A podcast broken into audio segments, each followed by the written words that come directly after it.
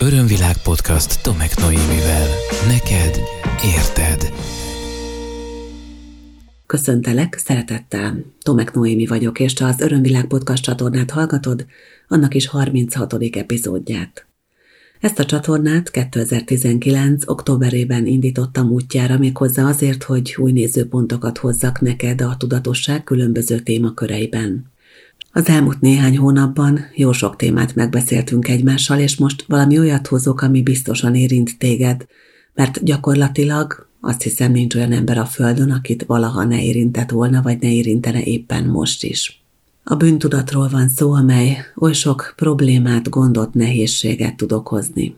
Mielőtt belefognánk ennek a témának a tárgyalásába, a megbeszélésébe, arra szeretnélek kérni, hogy hangolódj rá te is. Egy kicsit hozd fel magadban, ebben a néhány percnyi ráhangolódásban a bűntudattal kapcsolatos gondolataidat, nézőpontjaidat, és talán egy picit láss rá arra is, hogy benned mivel kapcsolatban van most meg ez az érzés.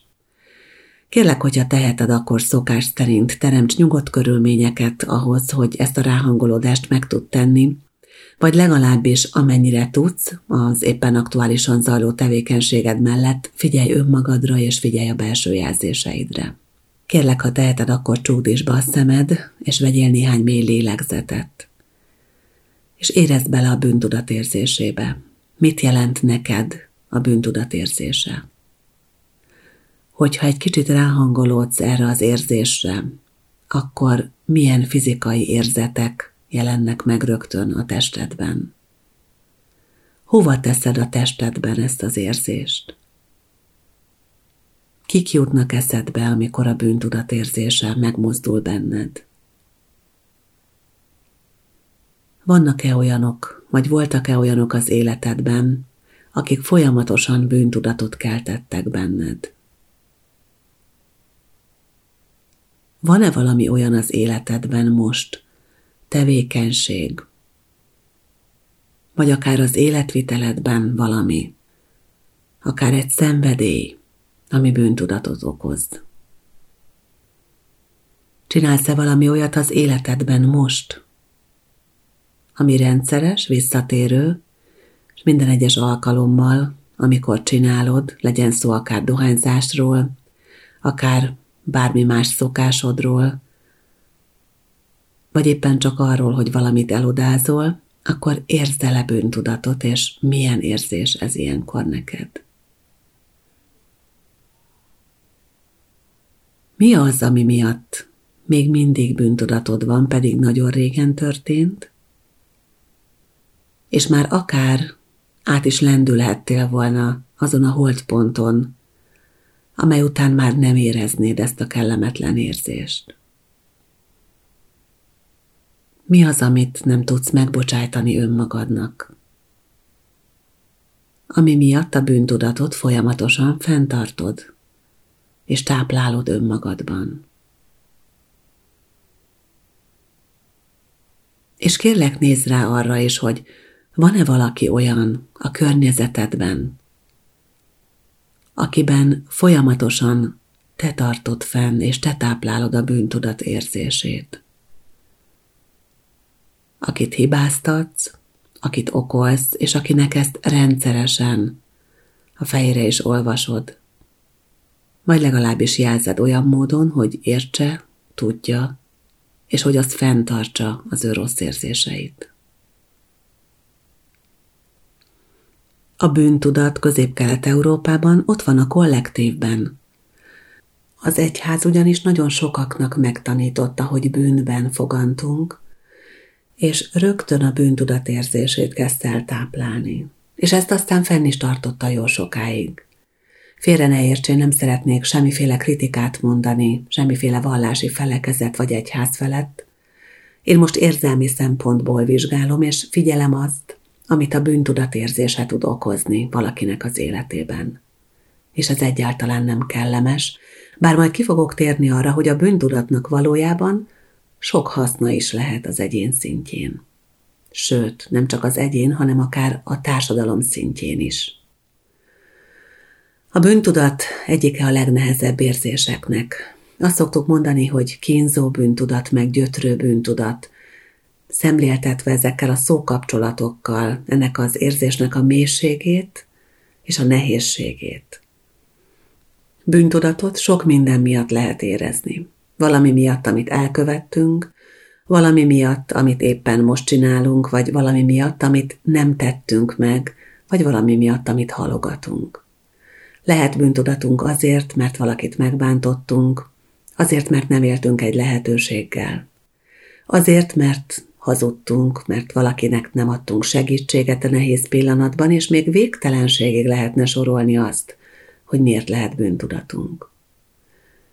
Én egy kicsit most visszamennék az időben az egyén szintjén, méghozzá egészen odáig, amikor a fogantatás történik. Közép-Kelet-Európában, Magyarországon, a keresztény kultúrkörben ugyanis ott van a kollektívben, ahogy az imént említettem, a bűntudat, a bűnben foganás érzése.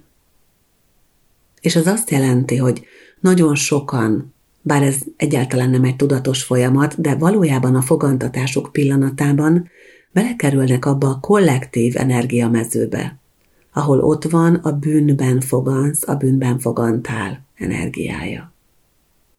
Érdemes tehát visszamenni erre a pontra, érdemes akár egyéni szinten mindenkinek feldolgozni ezt az időpontot, ezt a nagyon fontos momentumot az életében, a fogantatását.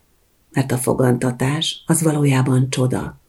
A fogantatás az, amikor elindult az életed. A fogantatásod pillanata az, amelyben ott volt édesanyád, édesapád, és ott volt az a teremtő energia, Isten, amely nélkül semmi nem létezik, és semmi nem működik szélesebb földön és a e világon. Ha teheted most egy kicsit engedd bele magad abba az érzésbe, hogy milyen lehetett megfogadni. Egyéni születésélmény feldolgozások során ebbe az érzésbe elég intenzíven bele szoktunk menni.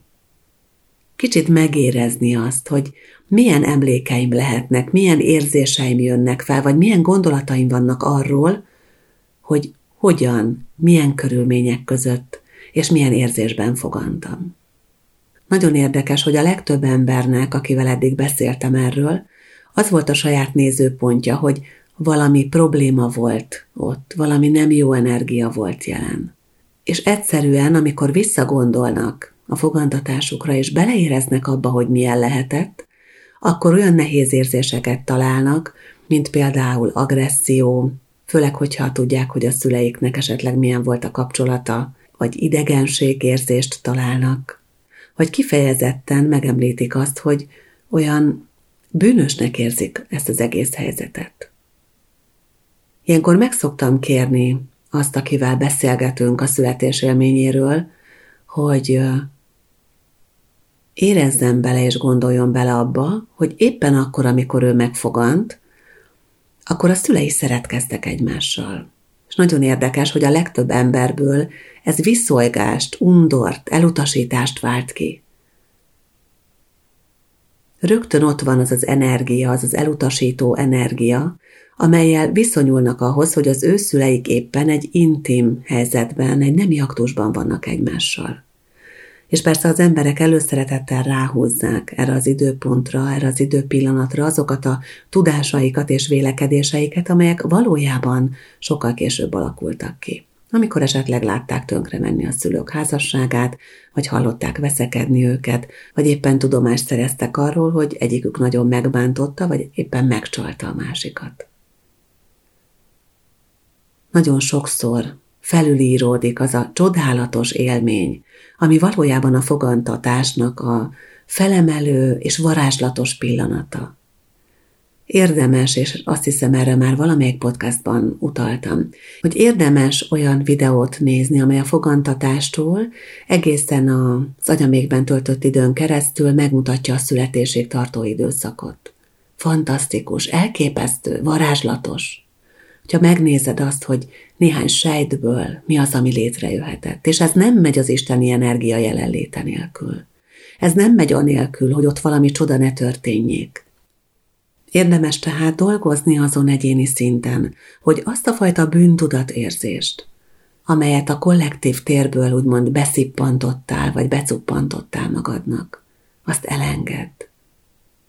Nem kell bűnösnek érezni magad pusztán azért, mert élsz, mert emberi létedet éled. Választhatod ezt a verziót. Természetesen választhatod, hiszen van szabad akaratod. És választhatod azt is, amelyben nem érzed magad pusztán azért bűnösnek, mert megszülettél. Hogyha a kollektívnak ebből a nagyon erőteljes negatív teréből ki tudsz lépni, akkor az végtelenül felszabadító lesz számodra, ezt megígérhetem neked. Számtalanszor voltam tanúja olyan belső lelki folyamatnak, kliensekkel, tanítványokkal, amikor ez az érzés megérkezett, és távozott a bűntudat pusztán azért, mert valaki él. Az élet ugyanis egy örömteli, egy áramló, egy csodálatos valami is lehet a mi számunkra, hogyha ezt választjuk, és hogyha megengedjük magunknak. Hogyha elengedjük azokat a korlátokat, azokat a limitációkat, amelyek ezt megakadályozzák, és bizony az egyik ilyen legnagyobb akadály a bűntudat érzése. Nagyon sokan éreznek bűntudatot olyan dolgok miatt, amelyet valaha elkövettek, amelyet valaha megtettek. És azért mondtam ezt a két szót, mert érdemes különbséget tenni. Amikor azt mondom, hogy én valamit elkövettem a múltban, akkor rögtön egy olyan értékítéletet is megfogalmazok, hogy amit tettem, az valamiért nem volt helyes. Tehát van benne egy értékítélet, és ha ezt átformálom, és azt mondom, hogy ezt tettem a múltban, és megvizsgálom azt, hogy tehettem volna-e mást az akkori tudomásom szerint. Akkor, amikor azt a valamit megcselekedtem a múltban, akkor vajon volt-e annyi információ, mint amennyi most van? Tudtam volna-e másként jól dönteni az akkori helyzetben? És miért gondolom azt, hogy nem jól döntöttem? Érdemes mindig, és ezt már említettem más podcastokban is, megtalálni mindenben a nyereséget. A nyereséget, amely valójában valamiféle tanulási lehetőséghez juttat hozzá bennünket, és valahogy többé és jobbá változtat minket. Hogyha valamit a múltban megtettem, akkor nyilván azért tettem meg, mert akkor és ott ezt így éreztem a leghelyesebbnek. Ez volt az, amit tenni tudtam. Tehát a sajnálkozás, és erről szintén beszéltem már korábban, egy teljesen felesleges dolog. Sajnálkozni azon, hogy akkor miért azt és miért úgy. Teljesen felesleges akkor azért azt, és akkor azért úgy, mert így tudtam tenni. Az akkori tudomásom szerint az akkor bennem lévő információk alapján ez volt a leglogikusabb, vagy a legmegfelelőbb döntés a részemről. Örömvilág podcast Tomek Noémivel. A bűntudat érzése nagyon sok mindenre használható aki például tipikusan áldozat típus. Ő nagyon szeret bűntudatot érezni dolgok, helyzetek, szituációk, események kapcsán, vagy csak pusztán azért, amilyen ő maga. És persze most idézőjelben mondtam azt, hogy szeret bűntudatot érezni, mert ez nem egy jó érzés, mégiscsak ezt választja, mert táplálja és kiszolgálja az ő áldozat mintáját. Az áldozati programok nagyon sokakban futnak. Gyakorlatilag szinte minden ember találkozik valamilyen úton, módon az áldozatprogrammal, van, aki jobban belemélyed, van, akinek ez lesz gyakorlatilag az életfilozófiája, hogy ő áldozat, és van, aki ebből könnyebben kijön. Van, aki bizonyos életterületekre korlátozza az áldozati szerepét, például a munkára, vagy például a magánéletre, és van, aki gyakorlatilag a teljes életében ezt éli meg, hogy ő mindig valaminek vagy valakinek az áldozata. Ezzel persze lehet figyelmet nyerni, és ezzel lehet felelősséget is áthárítani. Nagyon sokszor egyébként az áldozatminták genetikai úton öröklődnek, tehát érdemes megnézni azt, hogyha folyamatosan rosszul jársz, pórul jársz, hogyha mindig te vagy az, akin csattan az ostor, hogy ez így volt-e az anyukáddal, az apukáddal, vagy a nagyszüleiddel. Mert hogyha igen, akkor láthatod, hogy ez valójában egy genetikai minta, amelyet már készen csomagolva kaptál, mondhatni konyha készen kaptál az őseitől, és amelyet egyébként nyugodtan el is rakhatsz és visszaadhatsz nekik. Nem kell ezt választanod. Nagyon fontos, és sokszor említem ezt, hogy nem kell ezt választanod, és itt egy nagyon pici kitérőt tennék a mai témáról. Ugyanis nagyon sokszor előfordul az, hogy az emberek nem tudják, nem ismerik fel, hogy van más verzió, mint hogy azt a valamit válasszák maguknak, amit eddig is az életükben tapasztaltak. Azt szoktam mondani, hogy svéd asztalra pakoljuk ki a kínálatot, és nem muszáj azt választanod, hiszen a svéd asztalról is bármit elvehetsz, de ha látod, hogy ott van, és tudod, hogy ott van, és egyszer csak kedved lenne belekóstolni, vagy azt választanád, akkor, akkor lehetőséged van rá. Érdemes tehát ezeket a lehetőségeket észrevenni, ezeket a lehetőségeket kipakolni a képzeletbeli védasztalodra. És akár azt is választhatod, és ezt mostantól jó, ha tudod, hogy nem kell bűntudattal élned. Ez persze nem jelenti azt, hogy bármit erkölcselem módon meg lehet tenni. A kettő dolgot kérlek ne keverd össze. És el is jutottunk mindjárt a bűntudatérzésének egy másik nagyon fontos mozgatórugójához. Sokan ugyanis arra használják a bűntudatérzésüket, hogy egyfajta erkölcsi, morális keretben tudják tartani az életüket. Ezt tanította évszázadokon keresztül például a katolikus egyház az embereknek Európában, hogy mit lehet megtenni, mi az, ami ildomos, mi az, ami megengedett, mi az, ami Istennek tetsző, és mi az, ami nem. Akár a testi örömökre gondolsz, akár a boldogságra, akár a jól létérzésére, akkor ezek inkább ugye a bűn kategóriáját erősítették a múltban. Nagyon érdekes és számomra igazán jó érzés azt figyelni, hogy a, az egyház például milyen szinten nyitja ki a figyelmét más minőségek iránt, és hogy már mennyire nincsen ott a vallási rendszerben ez a sok tabu, ez a sok tiltás és ez a sok bűntudatkeltő információ. Egyébként azt fontos elmondani, hogy én is katolikus keresztény vagyok, tehát így vagyok megkeresztelve, sváldozó és bérmálkozó is voltam, tehát nem olyan dologról beszélek, aminek a, az energiáját én magam nem tapasztaltam volna meg. Mi több sem utasítom a katolikus egyházat, és semmilyen más egyházat sem egyébként, mert azt gondolom, hogy mindennek helye van a világban, és ami létrejött, arra megvan az igény, és az okkal van jelen a térben, és az is Isten energiájában van. Viszont én most egy másik nézőpontból vizsgálom ezeket, és azt, hogy mindaz, ami megjelenik akár vallási indítatásból is, maga mondjuk a bűn vagy a bűntudat, mint fogalom, az hogy jelenik meg az egyén szintjén, és mihez vezethet akkor is, hogyha ő maga tudatosan például nem választotta azt, hogy bizonyos vallási közösséghez tartozik. Mert ahogy azt már többször is mondtam, a minták jelentős része, a programjaink jelentős része a tudattalanunkban működik, anélkül, hogy arra rálátnánk, hogy annak egyáltalán létezéséről bármiféle tudomásunk lenne. Tehát érdemes mindig azokat a jelenségeket, azokat az érzelmeket megvizsgálnunk, amelyek a felszínen jelentkeznek, és érdemes persze leásni ezeknek a mélyére.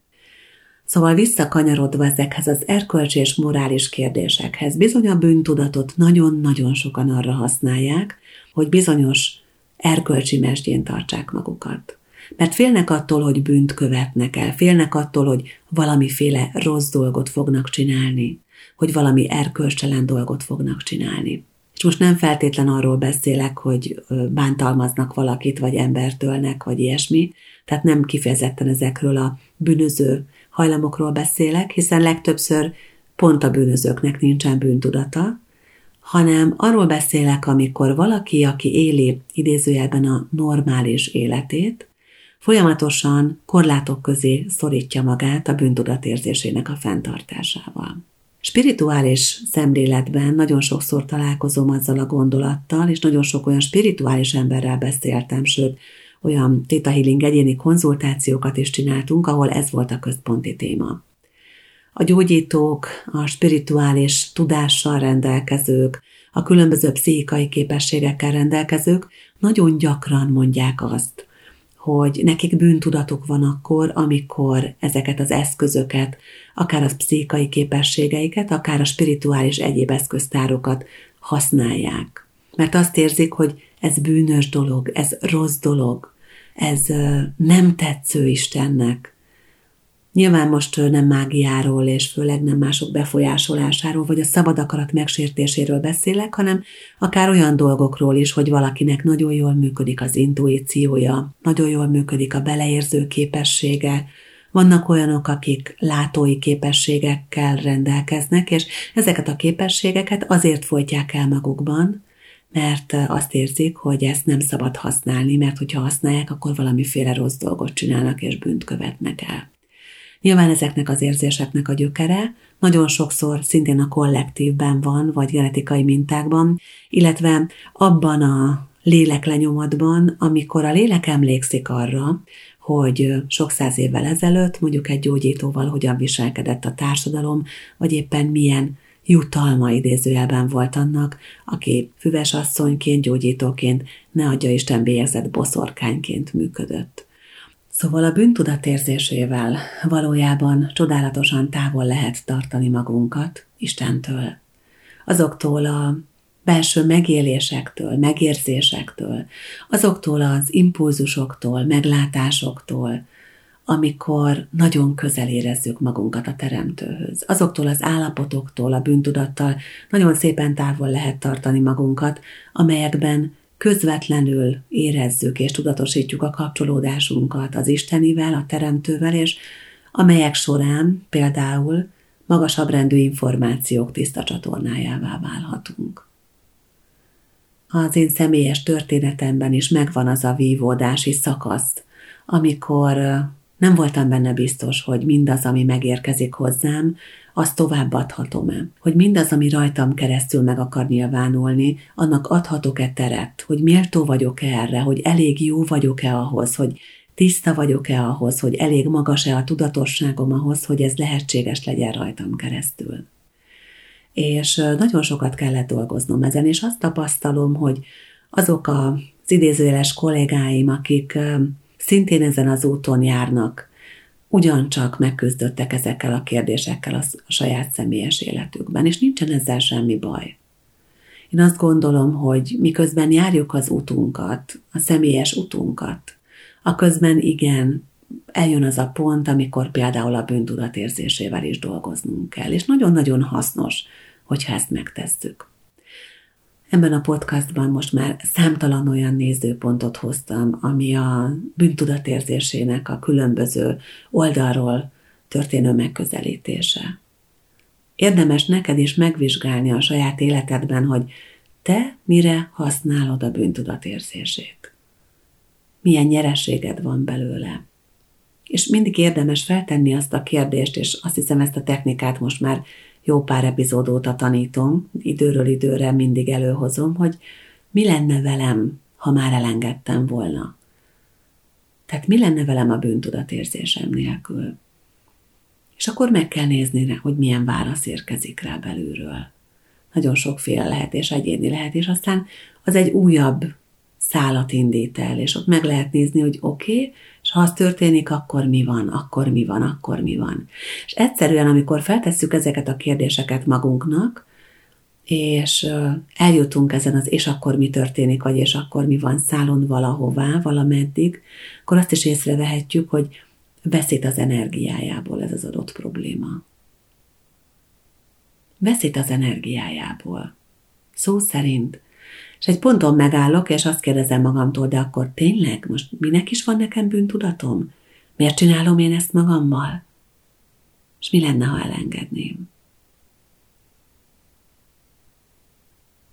Ugye eddig arról beszéltünk, hogy mi van akkor, hogyha van bennem egy bűntudat, és azzal hogyan tudok megküzdeni, de, de van egy másik dolog is, amivel azt hiszem, hogy mindannyiunknak érdemes foglalkozni amikor a bűntudatkeltés eszközét használjuk másokkal szemben. Hát nem egy szép dolog, azt ugye elismerhetjük, és hogyha nagyon őszinte vagy magadhoz, akkor valószínűleg te is meg fogod találni azt a egy-néhány pontot az életedben, amikor valaki másban tudatosan bűntudatot keltettél. Ezek nem feltétlen ilyen világrengető dolgok, de előszeretettel, keltenek bűntudatot a szülők a gyerekeikben. Amikor azt mondják, hogy nem etted meg a főzeléket, ezért anya nagyon szomorú és sírni fog. vagy rossz kislány voltál, rossz kisfiú voltál, és anya ezért nagyon rosszul érzi magát, és szomorú. Ez mennyire gáz, hogyha belegondolunk, nem?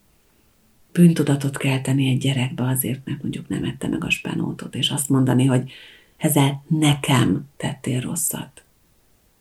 Valójában csak az elvárásoknak nem felelt meg, de hogy rosszat tett volna azért, mert nem szereti a spenótot, ugye az egy, az egy meglehetősen erős gondolat. Mégis valahogy erre szocializálódtunk, hogy egymást manipuláljuk, és egymásban bűntudatot keltsünk. És nagy tudatosság, és igen, bizonyos fokú éberség szükségeltetik ahhoz, hogy erről az útról le tudjunk térni. Mert ez van, már kijelölve nekünk évszázadok óta a családi rendszerünkben, a kollektívben. Mert ezt így szoktuk csinálni. Ezt hallottuk az anyukánktól, az apukánktól, az óvónénitől, a tanítónénitől.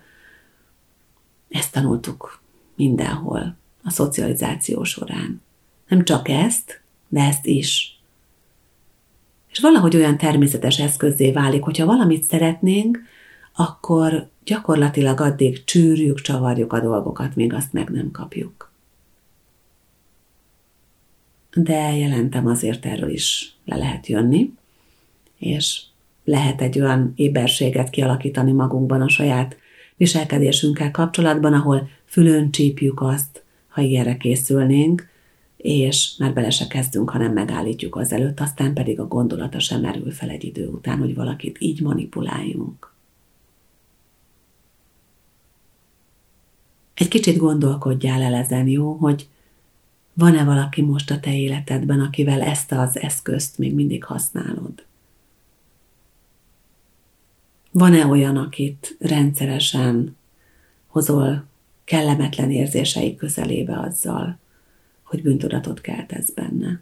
Azért, ahogy viselkedik, azért, amit csinál, vagy azért, amit nem csinál, hogy nem viszi le a szemetet például. Ezek apróságnak tűnnek, de ezekből az emberi játszmákból töménytelen mennyiségűt játszanak nagyon-nagyon sokan. És ezek nélkül tényleg sokkal örömtelibb és boldogabb az élet. Tedd fel magadnak kérlek azt a kérdést, hogyha befejezném, és többé már nem akarnám így rábírni arra azt az illetőt, akit a bűntudatkeltéssel manipulálok, hogy megtegye, amit szeretnék, akkor vajon hogyan működhetne tovább a kapcsolatunk? Hogyan tudnék a szeretet teréből motiválni valakit valamire? mert hogy a bűntudatkeltés másik pólusa az az, amikor a szeretet teréből motiválok, mikor megkérek. És nem azért, hogy elkerüljön valami rosszat, amit kilátásba helyezek, nem azért, hogy mentesüljön a bűntudat érzésétől, amit kelteni akarok benne, hanem azért, mert örömmel megteszi nekem, amire kérem, azért mert önmagában a cselekedet öröm forrása számára. Ez egy teljesen másik verzió. És az a csodálatos az emberi létben, hogy olyan sok minden közül választhatunk. És még azok is, akik úgy érzik, hogy az életük meglehetősen szűk keretek és korlátok között működik. Akkor, amikor ezt a fajta gondolkodást elsajátítják, kitágítják vele saját élet lehetőségeiket és terüket. Volt már olyan, aki egy kicsit felháborodottan és csalódottan, mármint nem miattam csalódottan, az életben csalódottan keresett meg, azért, hogy mert neki semmire sincs lehetősége. Mert ő nem tudja ezt vagy azt vagy azt a dolgot megteremteni, elérni az életében. És amikor beszélgettünk egymással, és feltettem néhány kérdést, akkor pusztán a kérdésre adott válaszai által kezdett el megnyílni számára a körülötte lévő világ. Nem mindegy ugyanis, hogy hol a fókusz. De visszatérve még mindig a bűntudat témájához. Én egy kis házi feladatot, egy kis gyakorlatot szeretnék adni neked. Egy olyan gyakorlatot, amelyben semmi más nem csinálsz, mindössze tudatosan figyeled azt, hogy mikor zsarolsz meg valakit érzelmileg. Mikor használod a bűntudatkeltés eszközét, és amikor ezt megtennéd, akkor tudatosan megállítod magad. Ha már elkezdtél belemenni, akkor korrigálsz, ha pedig még nem mentél bele, akkor először is elengeded a saját emiatti bűntudatodat és lelkiismeret furdalásodat, és megkeresed a szeretetteljes verziót arra, hogy a másikat megkérd. Ennek egyébként csodálatos eszköze az erőszakmentes kommunikáció, amely tényleg elképesztő lehetőségeket rejt magában. Az elmúlt időszakban egy kicsit jobban belemélyedtem ebbe, és úgy is döntöttem, hogy hamarosan fogok erőszakmentes kommunikációval kapcsolatos tréningeket tartani, online, illetve személyes térben is, úgyhogy ha érdekelnek ezek a lehetőségek, akkor kérlek keres bizalommal, és nézz utána a programjaimnak, akár a Facebookon, akár a honlapjaimon. Köszönöm szépen, hogy ezt a nagyjából fél órát ismét együtt töltöttük. Bízom abban, hogy lesz még erre alkalmunk. Ha szeretnéd, akkor bármikor visszahallgathatod a korábbi podcast epizódokat, akár a Spotify-on, akár a www.örömvilág.hu oldalon, vagy különböző podcast alkalmazásokban. Ha úgy érzed, hogy szeretnéd megosztani velem nézőpontjaidat, gondolataidat, azokat az érzéseket, amelyek a podcast kapcsán felmerültek benned, akkor ezt bátran tedd meg, írd nekem e-mailt a podcastkukac e-mail címre, vagy kommentelj valamely posztom alatt. Szeretettel invitál a különböző online és személyes programjaimra, remélem, hogy lesz módunk személyesen is megismerkedni egymással. Csodás napokat kívánok neked, találkozzunk legközelebb is! Ez volt az Örömvilág podcast Tomek Noémivel. Hétről hétre új témák, érdekes nézőpontok a tudatosság útján járóknak. www.örömvilág.hu Témát ajánlanál? Podcastkukac örömvilág.hu